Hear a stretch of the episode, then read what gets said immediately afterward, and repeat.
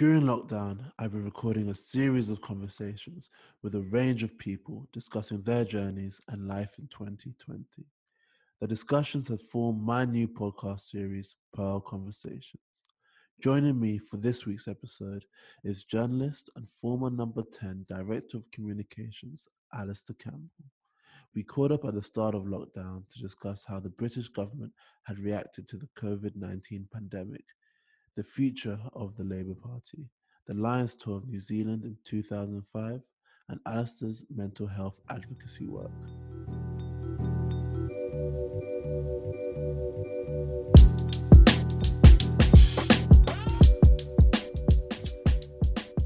Alastair, thank you very much for joining Pleasure. us.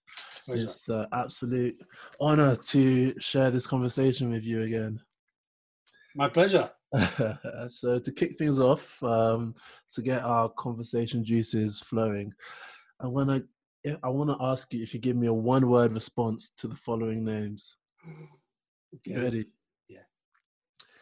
Jeremy Corbyn,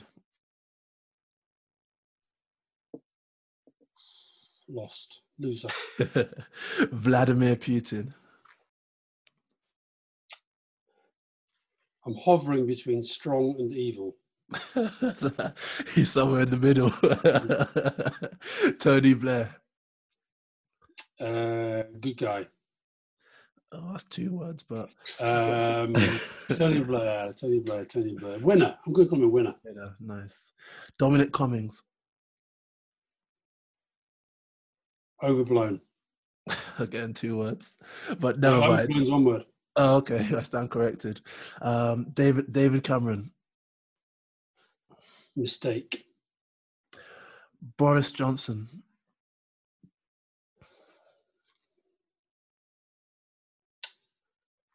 I want to swear. you can. No, I'm not going to, but I'm not going to. But I, I kind of want to square. Yeah. He's deeply untrustworthy. uh, Angela Merkel, Um, leader. Serious. Serious. Serious. Um, Gordon Brown, Um, mm, that's a good one. Gordon Brown. First thing that pops into my head, actually, first thing that pops into my head with Gordon is relentless. That's a good word, good characteristic to have. And just going back a little bit on Angela Merkel, I get the impression that you actually have a lot of respect for for Angela and Angela Merkel. I do have a lot of respect for her because I think she's. I think Germany's in some ways an easier country to govern How so? because I think as it emerged from the war, I think that the the the people became. Uh, I mean, what we see in kind of I would define as a modern German person, I think it was very much driven by that sense of escaping that past and, and together trying to create something new. And I think they I think it's pretty extraordinary what they've done. And I think she's always been somebody who has you know, because the if you think the whole thing of Nazism was built on the idea of the strong, that's me, I think. This if it was built on the idea of the strong leader, um, and she just resists that all the time. Even now during the coronavirus, her big thing is keeping the the Länder, the regional governments, properly involved in the management of the crisis. So I think she's a leader, but she has characteristics that you wouldn't necessarily associate with those people that we normally define as strong leaders. As in charismatic, as in As Um, in, well, as in, you know, Trump, uh, Johnson, the whole populist thing, or as in, and sort of Clinton and Tony, the, you know, as you say, the kind of energetic, Yeah. charismatic, good with words. Obama, great orator. Angela Merkel's not a great orator, yeah. far from it. But I think she's, and I also think she's, look, she's tough, not to be messed with. I mean, she, you know, she basically shafted her mentor, Helmut Kohl. She does what it needs to do, you need to do to kind of get to where you want to get to. But once she was there, I think she's always been driven by a real consensus, profound sense of duty. Yeah. and stuff. One one of the reasons why I like her is because she she seemed like a serious politician. She's she's not like all the bells and all the whistles, Yeah. and you probably you probably probably wouldn't pay to to watch her or listen to her speak in her after after dinner speak because it won't be that galvanizing but it will probably be interesting and even though she's not terribly exciting she seems very effective That's absolutely right, and she she's um, she know she knows that's not her strength. Uh, she she can watch a great orator like Obama, and she can be you know she can share the admiration that you and I would have for his amazing oratory. But uh, she'll also be thinking, yeah, okay, I can't do that. But there's a lot of things I can do better than other politicians do them. yeah And you said the word serious. That was the word I thought of really when I, you know, I was Tormaging, lead raw serious with her. She's a really serious person. Um, and she takes government seriously, she takes politics seriously. And I'm afraid at the moment, I think we just don't have that many serious politicians. yeah Trump, Trump is awful. J- J- I think Johnson is not a serious person.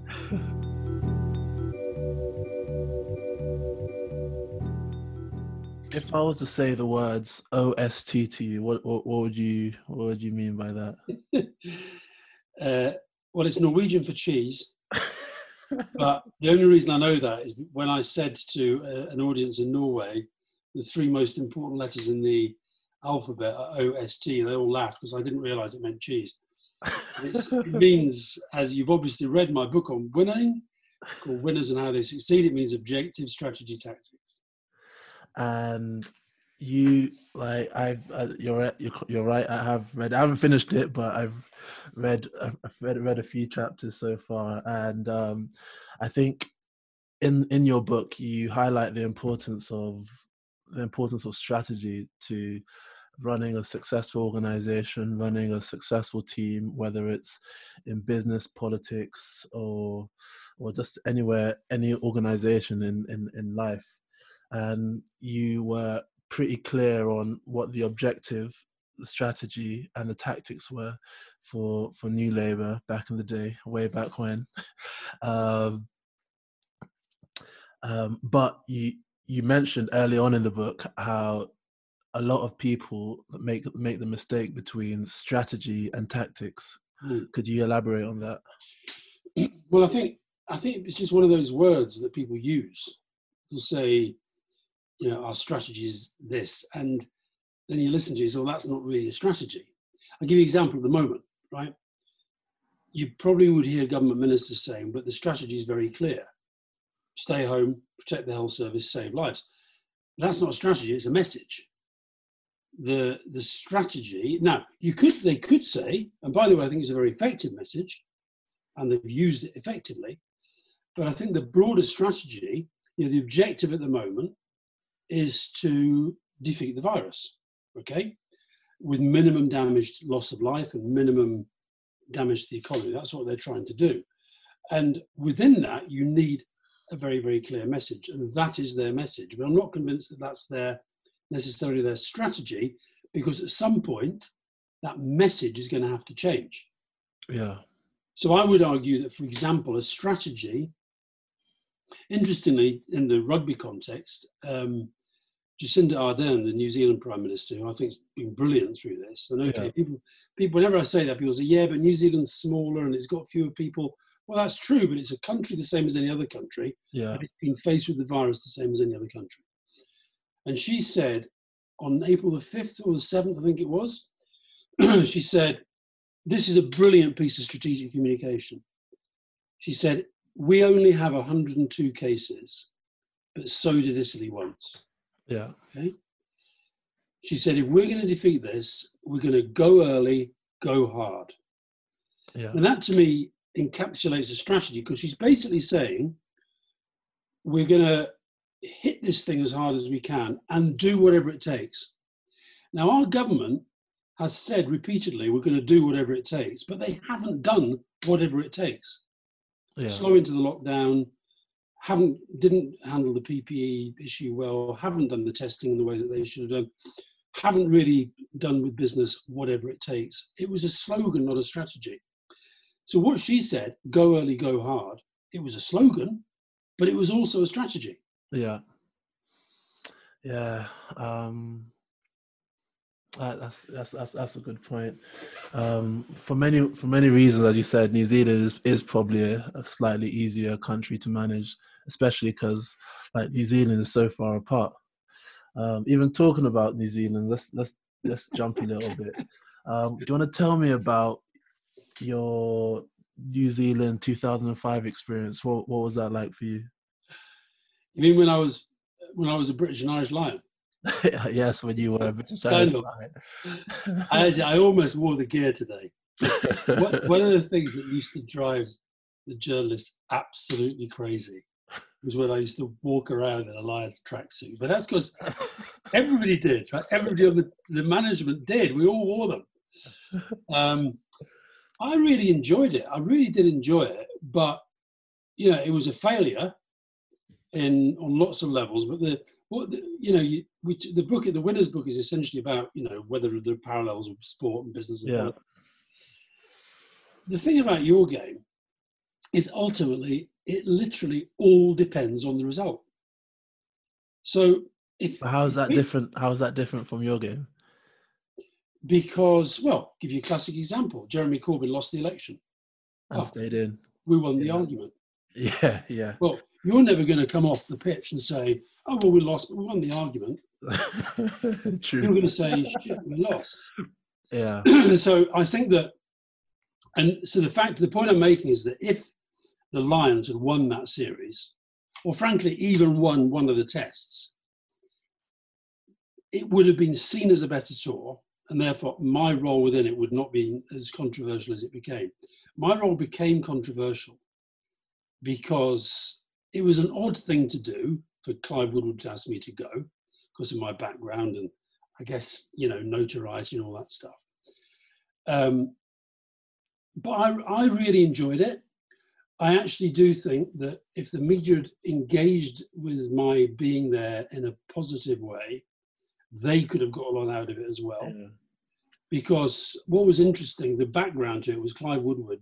The, the, the press visited him when he got the job in the Lions and said, listen, the last tour of the media operation was a complete shambles. You've got to get somebody who knows how to do it. He asked me to do it. I thought it'd be interesting. I've, you know, I love sport. I've always loved sport.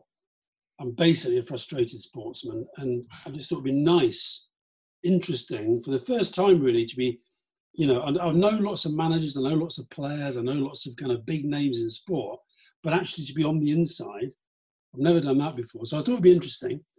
I thought I could give something to it, which I believe I did. I mean, I think the fact that I've stayed in touch with, you know, probably between half a dozen and a dozen of the players, Who, who have you kept in touch with?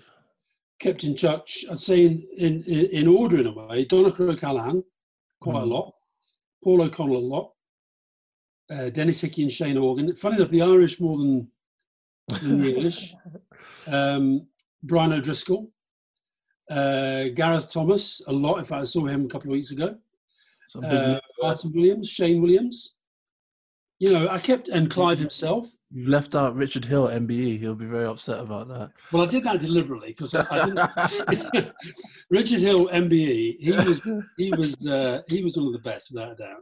He's the reason I know you. he is indeed. Um, God bless Uh, his soul. No, I think he's great, Richard. I think he was, and that the other thing was interesting from my perspective was to see somebody like him who got very badly injured, not for the first time in his life, got very badly badly injured early on in the tour, and I think had the option if he wanted to to go home, uh, but he wanted to stay around because he thought he had something to give Yeah. as a senior player who could still. And to be fair, he did have a lot to give. He was. Um, so I think getting to know people like him was was was great. So, and it was very interesting. I mean, the, you know, I got the, the most controversial bit in a way was when Clive, I think, was a bit. He was getting a bit desperate. He was he was sort of feeling that. I think he got to the feeling that people weren't listening. The players weren't listening to him in the way that he wanted them to. Mm. Um, and I just remember I made a passing comment to him um, after the first test, and I'd been up. We'd been up all night. Danny Grewcock got cited for a sort of Danny Grewcock type incident, and we'd been up all night dealing with that. And then I went down to the bar just to see what was going on, and there were quite a lot of the players still around. This is after getting pretty well battered in the first, te- first Mm. test, and Brian O'Driscoll had been put out of the game, and Yeah. and I just said to um, to Clive the next morning, I said, I thought it was a bit weird last night. I said, you know, I could be completely wrong about this, but I didn't get the feeling they were in any sort of pain. Um, and I was imagining things that I felt in political world. And this is what I said to him was when, like, you know, I, I know if I'm in the middle of an election campaign, and this is like the equivalent of an election campaign for you, Yeah. if I'm in the middle of an election campaign, there's some point where I get this visceral feeling in my gut that we're going to lose. The fear. And, and it makes me kind of just not Yeah. sleep a few nights and panic and do, and then I do what I need to do. yeah. And I said, I just didn't get any sense of that. Yeah, I can resonate with that. I feel I feel as if I play my best rugby when I have a li- when I have at least an acknowledgement that if I don't play well, that this team's going to beat me. So I Mm. think I have to have like a huge amount of respect for the team, and um, I don't know if fear is the right word, but like it's definitely a, an acknowledgement that like if if I don't bring it, if I if if the team doesn't bring it, then this is this is not going to end too well Yeah. for us. And I think What was, know. I what was what was interesting is Clive immediately leapt on it, and he said, "I want you to tell the players that." And so I, I thought about that, and I thought, hmm. because when I, you know, I knew these guys a bit, but I didn't know them well. yeah, And so, so what I did was, and, I, and I'd, I'd said to him these things about, you know, if you talk to people like, you know, in the special forces, and, and I know that you've taken all the teams down to, to train with the Marines and all that stuff, but I think that that feeling that you kind of your life depends on this.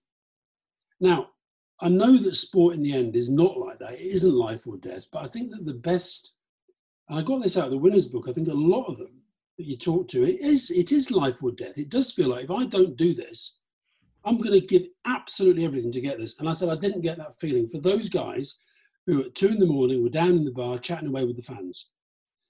And I said, I've just got to think that you know, I feel if that was me on the day after we lost an election, saying it was and, and it was because of a mistake I'd made, I'd have gone to bed. How did they respond? How did they respond to that when you told them? it was very, very mixed. And funny enough, I think the ones that I've stayed close to are the ones who were maybe less offended. I know, for example, that I know Ben Kay was offended because he wrote about it in his book. Um, Martin Corry was offended, and to be fair to him, he called me out on it later. He came and says, "Look, I, re- I really didn't appreciate hearing that," and um, and I'm, I've got much more respect for that than Yeah, you know somebody waiting a few years to get a few bob out of the Daily Mail.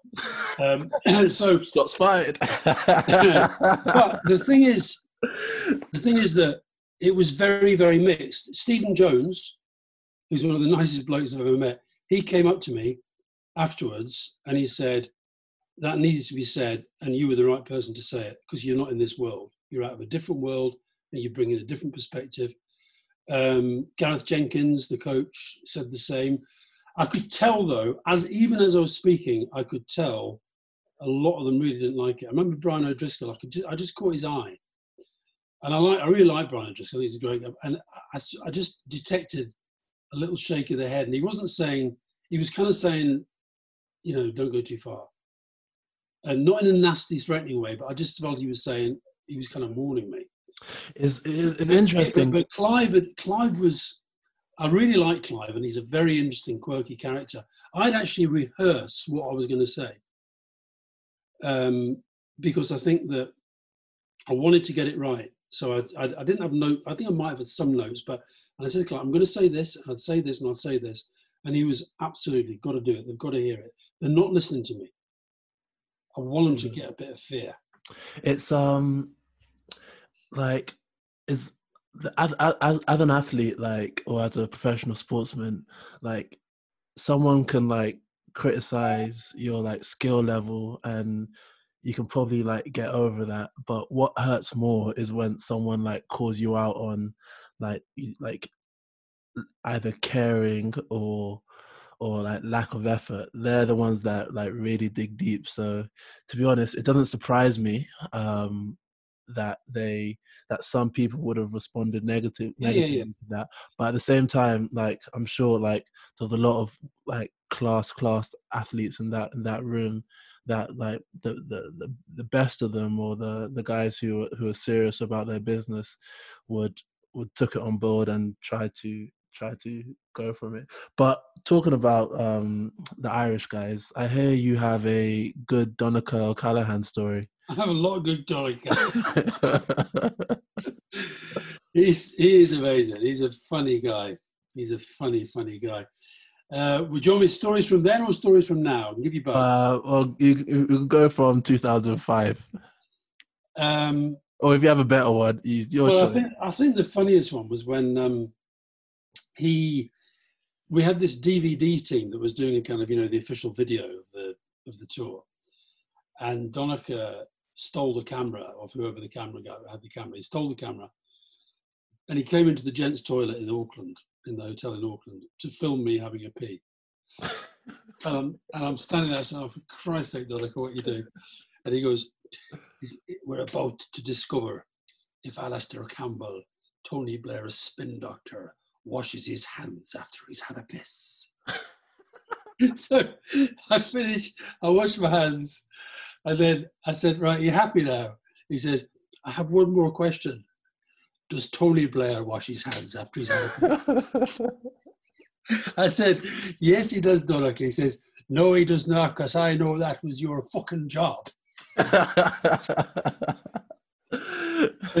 Every time, every time I'm on a big TV thing in Ireland, every time without fail, I will get a message 10 minutes before I go on.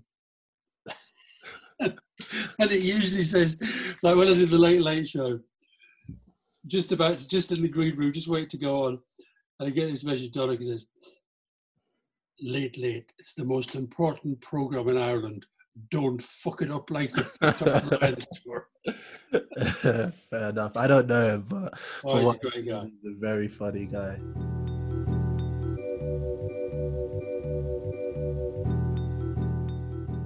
So I'm gonna go back a little bit. So object, objective, strategy, tactics. So you came in. When did you you became Tony Blair's director of communications in '94? Yeah. yeah, That was the year I was born. Um, and you, and in many ways, I think you can draw some parallels to like 1994 and 2020 in terms of there's been a long period of conservative government. Um, Labour are fairly well have been well beaten in previous elections, and um, probably 94 was a, a bit sooner to the next election, but in, in you, you never really know what the political landscape's going to be. So it's unlikely that we're going to have one in three years, but weirder things have happened. So the, the point I'm trying to make is that um, you can draw a lot of parallels from Labour 1994 in opposition to 2020 Labour in opposition. If you were director of communications for Keir Starmer, what would your OST be for that for him? I think the objective in if you're the main party of opposition, the objective always has to be to win the next election. Um, and I think his strategy, I mean, he's he's come in at a very difficult time. Yeah, Um, if you think about it, normally, if this was normal times, his arrival as Labour the leader would have been like a massive event in our politics and in our it was Culture. It was, it was p- page 25 news. Yeah, it was kind of, you know, oh, and, and meanwhile, we've got a new Labour leader. Um, now, I think for him, I think it's interesting when you were talking about Angela Merkel, I thought about Keir. I think his approach should be one of differentiation with the government, and that may sound obvious, right? The reason it's not obvious is because too many Labour leaders have differentiated themselves according to other Labour leaders. and um, so, for example, you know, Gordon did it with Tony a bit. Yeah, Jeremy Corbyn did it with previous Labour leaders, and there'll be a re- there'll be a, uh, a danger, I think, that Keir tries to because he's he's genuinely consensual figure, yeah, wants to bring the different wings of the Labour Party together. But I think if he sort of projects himself as differentiation, sort of not Corbyn, not Blair, to put it very crudely, something in the middle. I don't think that works. I think there's got to be um, a strategy rooted in the really big challenges facing the world. Yeah. In other words, a kind of policy focused um, strategy, which I think is, in a funny sort of way, Ed Miliband. This is what he was trying to do, but it never quite, never quite worked. But essentially, to say that, you know, politics is about big things, not little things, and make his focus, particularly in the post-COVID environment, the really big things: uh, health inequality, climate change, poverty, um, internationalism, big driving policy change. I think if he just tries to play the game of, you know, well, we'll do a bit more on health and a bit more on education, a bit more on crime, I don't think it's big enough for the moment that the country's going to be going through in the next few years. So I think that's a combination of serious leadership, yeah, which is a contrast to Johnson because you know Yeah. whatever people think about, he's not the most serious guy. He's got certain leadership qualities, and he's a good speaker and all that. He is captivating on the after din- after dinner circuit, yeah, but I'm not sure he's serious enough for the times and the job that he's got. Serious leadership, allied to mod, genuinely modern, progressive policy prescriptions to these massive challenges that the world faces. yeah. And that is what I'd be doing, be building it around that. And I, I guess this um this whole period that we're in now it actually has made all those things a lot more lot more difficult because Sure. um especially now if you if you say anything to uh, probably not as much but if you say things now to like criticize the government in um in terms of how they're dealing with the response to covid um you immediately have people saying that you shouldn't play party politics you you we should be putting you know should be all in the same boat Yeah, I agree. Well, and this- and all of that i i agree with as well but i think there is a distinction between holding them to account and and playing party politics Yeah, and to be fair, I think Keir's got the balance. You know, he said when he was elected, on the day he was elected leader of the Labour Party, he said, I'm going to support the government in terms of its objectives, yeah but where we think they should be criticised and where our questioning can make them do a better job, we're going to do that. I actually, maybe I'm too aggressive, maybe I'm more in the kind of on- on-field Itoje rather than the off-field Itoje. And I'm more, I, I kind of want to see them land a few blows. That's Um, because you've been you've been effectively self self acclaimed leader of the opposition for the last two or three years. You've been so vocal against um, the respective conservative governments. Uh, so I guess that's that probably fits more to your nature. Yeah, possibly, but also I think that you know I'll just give you a tiny example just from the last couple of days. So yesterday we it looks like we're going to be the big the, you know have the worst death rate of all European countries. If you go back just a few weeks to when people were dying in their hundreds every day in Italy, and you couldn't turn on the television, poor Italy, and oh my God, poor Italy. There was more sort of drama and sense of fear out of that than there was now that it's happening on our own, doorstep. And I think that a combination of having a prime minister and a government that really, you know, are pretty shameless in how they project themselves, a media that is unbelievably supine to a large extent. So, like yesterday, 12,000 job losses at British Airways, uh, care home death rates going through the through the through the roof, Yeah, and most of the papers today leading on Hancock yet again talking about ramping up testing. yeah, And I just think that, so I feel that, you know, to be fair, I think Piers Morgan's been doing this as well. I mean, you know, m- more in a much more high profile way than I have because he's gone on the telly every morning. yeah, But I think that there's a vacuum in the, I don't think anybody, I don't think even Boris Johnson's best friend would say that they've handled this perfectly. And yet they talk as though they have. And a lot of the time the media cover them as though they have. yeah, And I think you've got to call it out. yeah. What do you think of um, the Chancellor Rishi Sunak?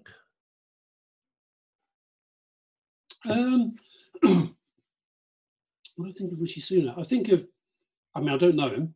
Yeah. Um, I think he's, I think he's a very good presenter, and that does matter in modern politics. yeah.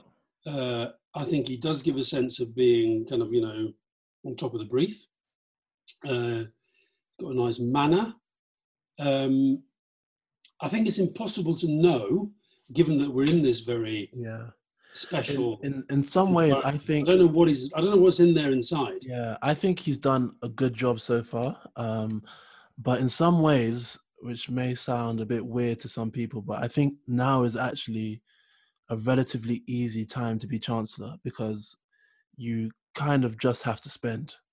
Mm. You you have to spend, spend, spend. Um, you don't. You're not necessarily worried about balancing the books. If you can't, if we don't have it in our coffers, we'll we'll borrow. Mm. Um, and essentially, which is again, I'm not saying it is easy, but I think in in normal times when you have to balance, you think about spending or you think about um, pulling back in certain areas is a, Mm. is a bit more of a juggling act. Whereas now, he's um he's pretty much just looking ways and to keep the economy afloat. But Yeah, but so think- but but so I far, I think he's done. He's done well. I agree with you. I think it's going to get harder because what's going to happen now is that you know they, they for obvious reasons they're worried about the economy, economy falling over a cliff, and I think what they're going to do now is that so they want to kind of get back to some sort of normality, and that means when it, uh, Pat McFadden, who's a Labour MP, he said he had this really interesting concept. He said in a sense that they they want to put a foot on the accelerator but the foot's going to be hovering over the brake at the same time as well, and you might have to dab on it quite a lot. Um, and I think that there'll come a point where Sunak will start to, you know, want to get things going, opening up faster. And at that point, they probably will have to level with the public about, you know, what level of what sort of level of death amongst particularly older people is kind of acceptable for for them to get the economy going again. That's that's tip. That's tough. yeah, that's not easy. Um, so the same way that I asked you about your objective strategy and tactics for Keir Starmer, if you suddenly turn blue, start start to bleeding blue, what would your OST be for the Right Honourable Boris Johnson? Well, um, objective in the immediate, get the country through this crisis, and then deliver on the manifesto with a view to that delivery leading to re-election.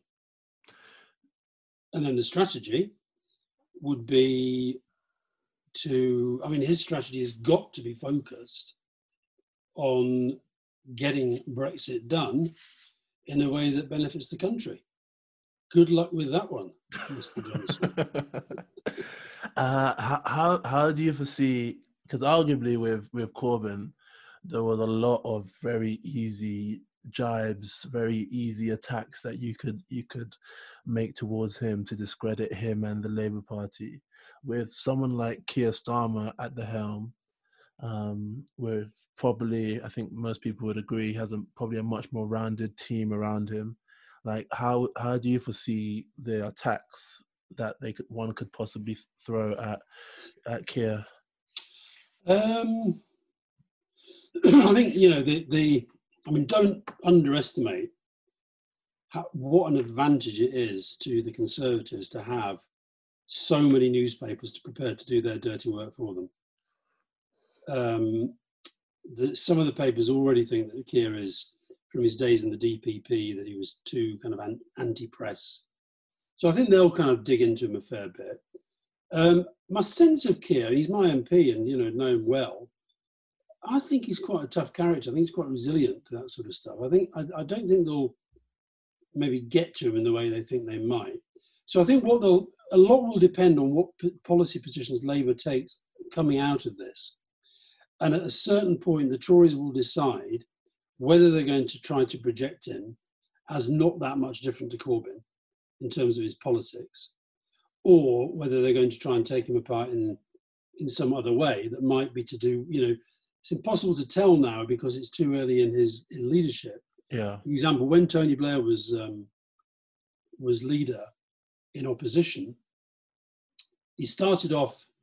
I think the first thing they tried was Bambi. right? Well, that didn't last very long. But, but, you know, within about a year, he was Stalin. He went from Bambi to Stalin. They were trying all sorts of different attack lines of attack, Yeah. and none of them were landing. So I don't know. I'm not going to advise them anyway on that sort of thing.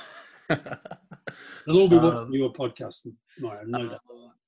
just uh, going a bit off topic in preparation for this i was like listening to various Alastair campbell things on youtube and stuff and i stumbled across a, a, a video clip of you working for i think was it the daily mirror it Yeah, the- probably. Yeah the mirror asking margaret thatcher a question in like in a press briefing or something Oh wow! I was then I thought, wow, Alastair, you are old. Like I would love. I'd love to see that. Um, yeah. you Well, much fuller hair as well back then as well. so that was before you were born, Way before.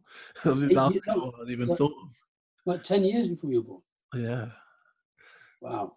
Yeah, because I would have covered the '83 election. I was in uni- I was in university. I was doing my finals when she became prime minister in '79. It was a rubbish question as well, actually. Why? the question that you asked her, you asked her, um, I can't even remember. It was something about response to an article in the Financial Times, and she was like, "Well, I can't respond to something if I haven't read it." and then you were Fair like, enough. Fair enough.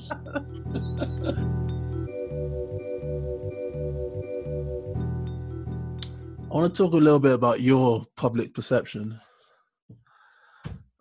How do you think? because you have you have quite a tricky relationship with the press, considering that you used to be one. Yeah. Like, why do you think that's the case? Uh, I think it's it's partly the poacher turned gamekeeper thing. Okay, yeah, You know, I, I was a journalist, but I never really considered myself to be part of the pack. I was always, I worked on the only Labour supporting paper, The Mirror. I didn't like the way the political press operated, so I, I made quite a lot of enemies then. Um, I once remember we went on a trip to Washington when Reagan was president. Neil Kinnock was leader of the Labour Party. And I wrote a piece for the New Statesman about how the press operated. And some of them never spoke to me again. Um, but I just felt it should be called out. And then I think when I did, the, when I sort of literally jumped fences from politics to media, from media to politics, I think a lot of it, honestly, to be absolutely frank, I think a lot of it was absolute bullshit. That they just made me this kind of monster figure because I was the one they saw the whole time. Yeah, I don't think many of them really thought it, to be absolutely frank. Um, and you know, I've, I've actually got pretty good relations with a lot of journalists, but I, but not many people are in any walk of life. Not many people will call them out, yeah. and I do. I don't hesitate to. Which is probably the parallel that you can draw between yourself and Donald J. Trump. so you guys aren't that different after all. Yeah, I was no, I was watching I was watching I was watching a documentary. I, I do, I do, res- I do respect good. I respect good journalists. I respect people who, you know, dig out dig out stuff, really lie awake at night worrying about whether it's true or not. Yeah, You know, there, but there, I just feel there aren't enough people like that now. I think that, and the other thing I'd say in their defence, funny enough, the other day I did a, a podcast with a guy called Eamonn Mallie, who, when you were aged three, he was coming to my briefings during the Good Friday Agreement, the peace process. yeah, And he was like a really kind of quite tough, argumentative. I like him, but he's really kind of he loved an argument, loved catching you out and all that. And he was saying to me, he lives in, in Northern Ireland, he was saying, I watch these briefings at the moment every day, and I'm thinking, what the hell has happened to journalism? These questions, oh my God, he says. I mean, you know, so I don't think I'm alone in thinking that something's just gone a bit wrong. Yeah, and I, that with that relationship between government and, uh, and maybe with us it went too far in that they they became you know at the start one of the lines they used to run about us the whole time was we had the papers in our pocket. We didn't. It was hard every day. They were a pain in the ass every day. They were twisting stuff, and so you've you've got to deal with that and manage that. But I think the real the answer to your question, I think, is that I remember Andrew Rawnsley, who writes a column in the Observer, and he once said, this was well into our time, and I was probably beginning to start to think about leaving. And he said, listen, your problem is that we, the journalists, we find you a lot more interesting than we find most of the politicians. Cummings is, that's the same with Cummings now. They find Dominic Cummings more interesting than most of the politicians. But he doesn't. He doesn't give the briefings, does he? No, but he talks to them a lot. Okay, like behind closed doors and stuff. Yeah, yeah, yeah. He's he's at it the whole time. I think. Yeah. Wow, um, because I, I was watching this documentary. I think it must have been around. I'm not too sure. Maybe like it was a, probably around like the Good Friday Agreement was what 97 or was that 98? 98. So probably I think it was around 98, 99 when, when this documentary must have uh, come out, and it was pretty much following like you and your team around the Downing Street like operations, and like I actually drew parallels between you and Donald Trump because you, you, you may laugh, but you both had tactics to directly circumvent the media in terms of so Tony had that webcast which he would speak and it would be uploaded online so that everyone can have a direct message from the prime minister then you also with your daily briefings to the press would publicize them um, to to to uh, on the Downing Street website to make sure everyone has the unedited version of what was actually said. In the same way, it, it may be a twisted logic, but in the same way, Donald Trump goes straight to his phone and tweets what he believes that was said yeah, to we, circumvent. We, we, we might have done the same. We might have felt that social media was the way to do it. But I think in a way, you've got to do it all you've got to remember these briefings, right? The briefings that I did when I was a journalist, you weren't even allowed to say that they took place. You weren't allowed to say that the prime minister had a spokesman. It was all this kind of mysterious. That's where this whole sources close to thing came from. Yeah. So we we were trying to open it up, to be honest. But you know, the the, the press is the press. Somebody once said an Australian guy. Um, I can't remember his name now, but he, this guy once said that thing about the British press. He said you got to remember they're the best in the world and they're the worst in the world, and it's often in the same paper on the same day. There's something in that. Um, I I read something recently. Uh, first of all, your your your work rate is unbelievable. Like your your output of things that you write, the articles that you put out is actually it's actually taken me aback how often that you you you write and I think you you, you definitely must be an al- uh, alcohol, the alcoholic workaholic. Yeah, I, I, am well. I think um, I go through period. I go through phases when I'm a bit manic, and the, definitely the first, I've kept a list of all the things I've written in the lockdown, and it is ridiculous. It's ridiculous. Even I've looked at that and thought this is not this is not right. I've written two books in lockdown? Well, I finished a novel that I was working on, and I've just finished another one about government handling of coronavirus. Wow. uh, and then I, and, I, and I've got a publisher for that. Well, the trouble with it is I'm, I have not decided what to do with it yet because it's it's so fast moving. Yeah. So I don't know. I might just do it as an audio book because I haven't decided yet. Yeah. So what year would it have been? I think it must have 2018. You came into Saracens. Yeah. So 2018, you came into Saracens and you delivered a talk about mental health, and you actually changed my perception of what mental health was at that time, because the way you described it, you said everyone has a mental health. Like you can just so everyone has mental health and it operates very similar to the way your physical health does. Um, at sometimes you can be sick, um, and then you need to be treated.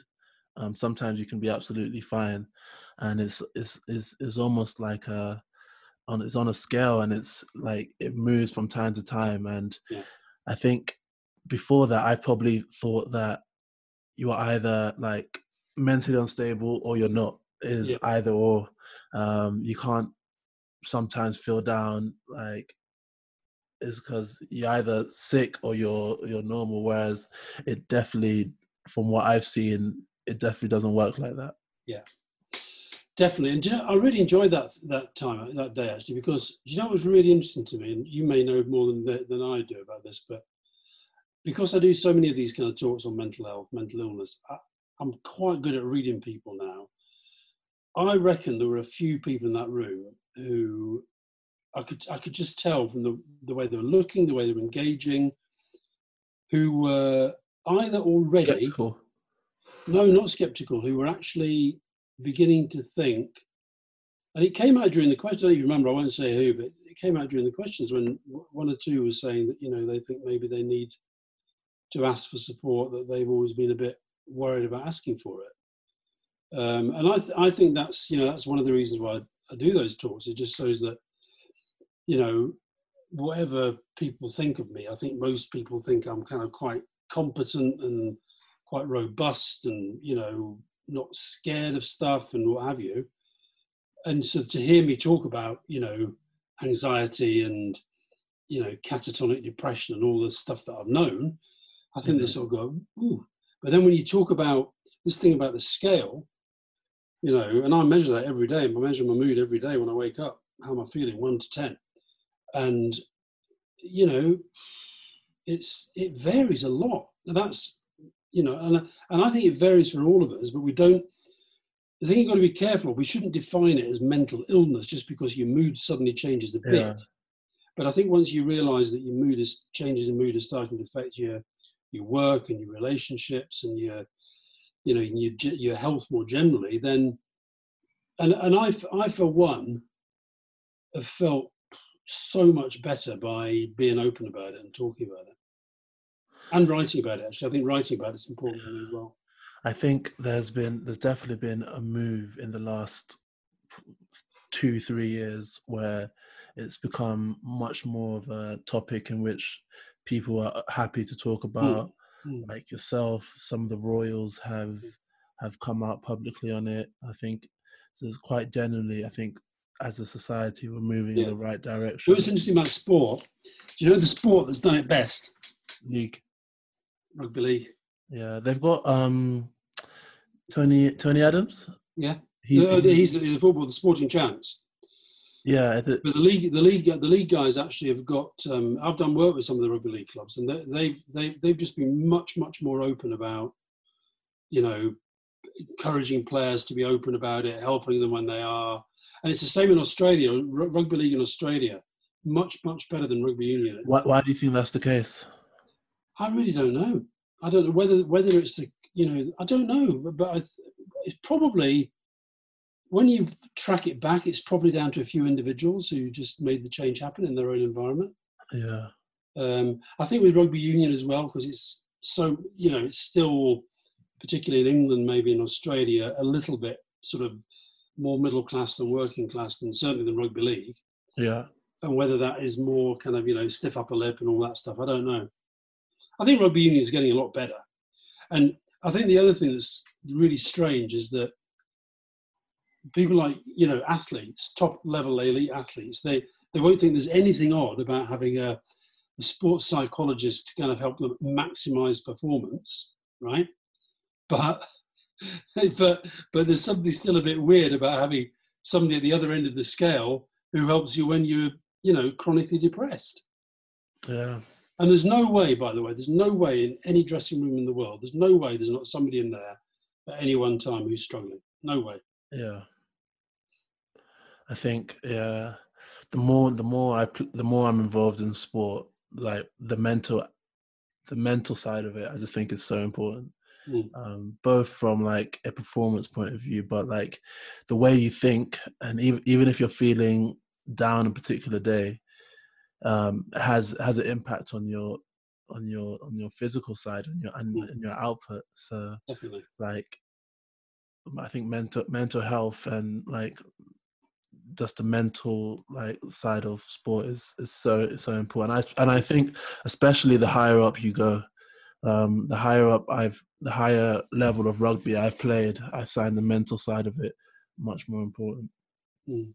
How are you finding not not playing and not training and stuff?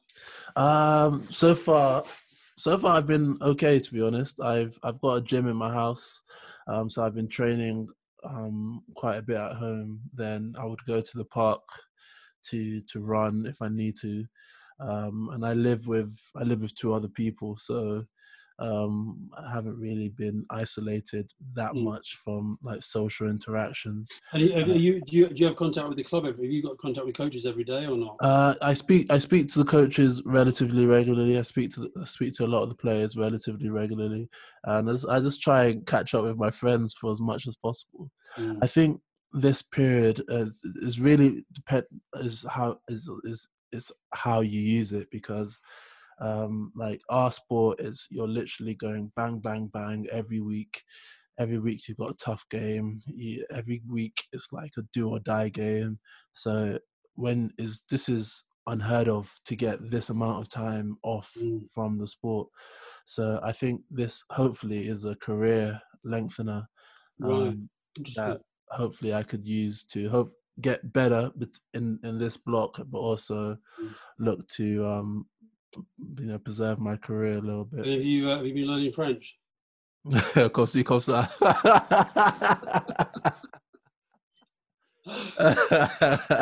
Petit pas. How about the uh, the other? Are any of the players struggling with it? Uh, I think I think I think some are. I think some players just want to get back get back playing. Um, have you got any of them that are just living on their own? Uh, I think there'll be a few. Um, a lot, a lot of in rugby uh, for some weird reason, uh, people tend to start families a lot yeah. earlier. So a vast majority of them won't be won't be by themselves, and the young guys who normally don't have a family, mm. they would probably go back to their parents' house and isolate isolate there. So I'm sure there'll be a few people by themselves, but I think the vast majority will have. And nobody's ill as far as I'm aware, not at my club. There's mm. been a couple. I think there's been a couple people with like symptoms who've who've mm. isolated, especially in the early early days. But no one's been no one's been re- really. Um, and what's going to happen to Saracens? In, in, I mean, if the season doesn't finish, what happens with the whole punishment thing? Uh, I think that still stands. So I think I've, uh, I think pretty much Saracens uh, will be will be relegated this this season. Um, we'll spend the season in the Championship, come back, win the Premiership. the story continues.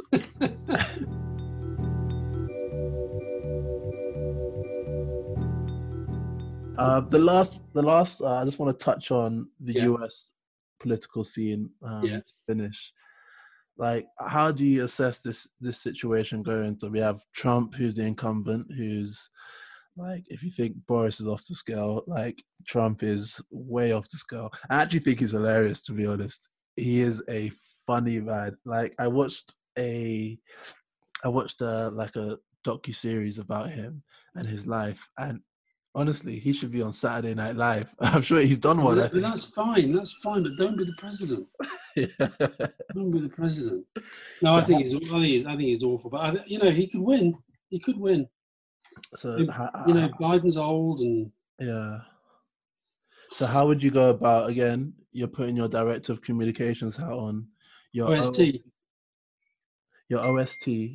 Um, your OST for Joe Biden to tackle Donald Trump? The objective is got to be to win. I, I think he's a very, very hard opponent because he doesn't he doesn't play by the normal rules. I think his I think his strategy has got to be to offer a really positive vision of the future. That's why I think it would be even better if they got somebody younger. But I think it's about offering a positive vision of the future that isn't just defined by Donald Trump. I think if he plays, if I think if he defines his strategy as just you know I'm the person. Trump. Yeah. I don't think that works. I think that helps Trump.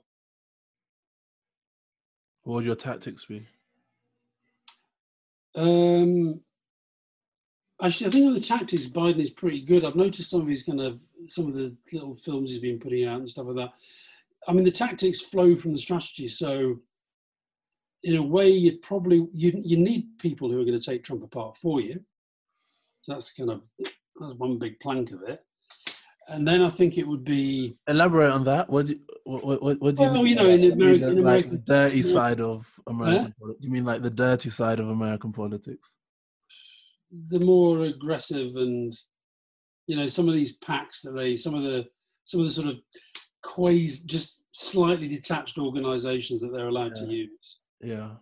um you know i think the whole celebrity thing's overblown um you- by the way one of the funniest things i've seen somebody in australia made this video with nurses and doctors and uh, people who had lost their loved ones and all do this this film. And it's just at the end they just go thank you celebrities.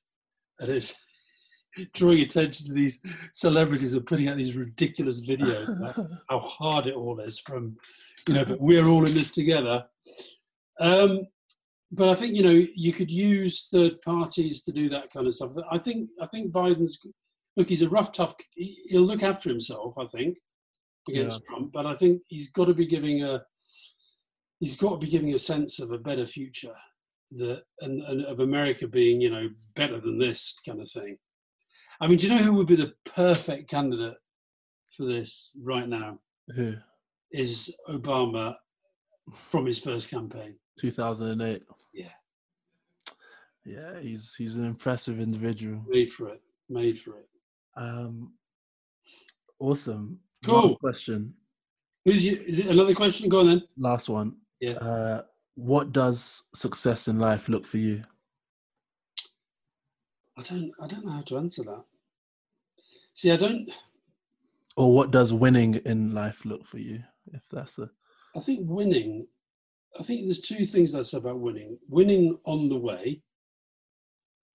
So, if I look back on things that I think I've been part of helping to win, obviously the election victories and some of the changes that we made, the Good Friday Agreement, and all sorts of other things that I can look back and think, you know, they were big wins, as it were. Um, but I don't. I wrote a, a little book a few years ago called The Happy Depressive, and I, I said this thing which I still I, I believe this is that I think sometimes we look for we think that happiness is about having fun and being good in the moment, and I think it's more about. partic- I feel this more and more as I get older. I'm in my sixties now. Is is actually that uh, happiness for me is is what you, as you kind of start to near the end of your life, you start to look back and think, you know, have I done everything that I could? Could I have done more of this? Is there still time to do more? I still want to do, you know, I've, I've just popped in the post this, um, my last novel, which is about football and the IRA in the 1970s. And I've got a few people interested in making it into a film. And it, like, I'm, you know, really excited about that because I've never done that before. yeah. So I like to do things that I do well, but I think I think the other thing is, is you know, I think this coronavirus thing is making a lot of people think in these terms. Is that I think ultimately you do start to think about your own mortality, and you think about well, who do you want to be with when you? And I'm thinking about these people at the moment who are dying and they've got no family there at all. I mean, it's just yeah, horrific. tough.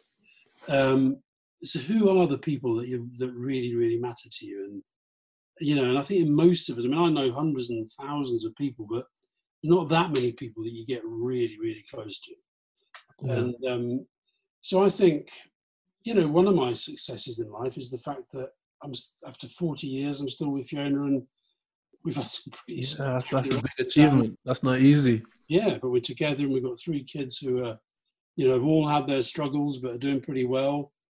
Um, I think success is the fact that, you know, even though I, I don't have power in the way that I was attached to power before, and I, you know, Boris Johnson's the Prime Minister, Keir Starmer's the leader of the Labour Party, Trump's the President, I've got, you know, negligible influence on any of them.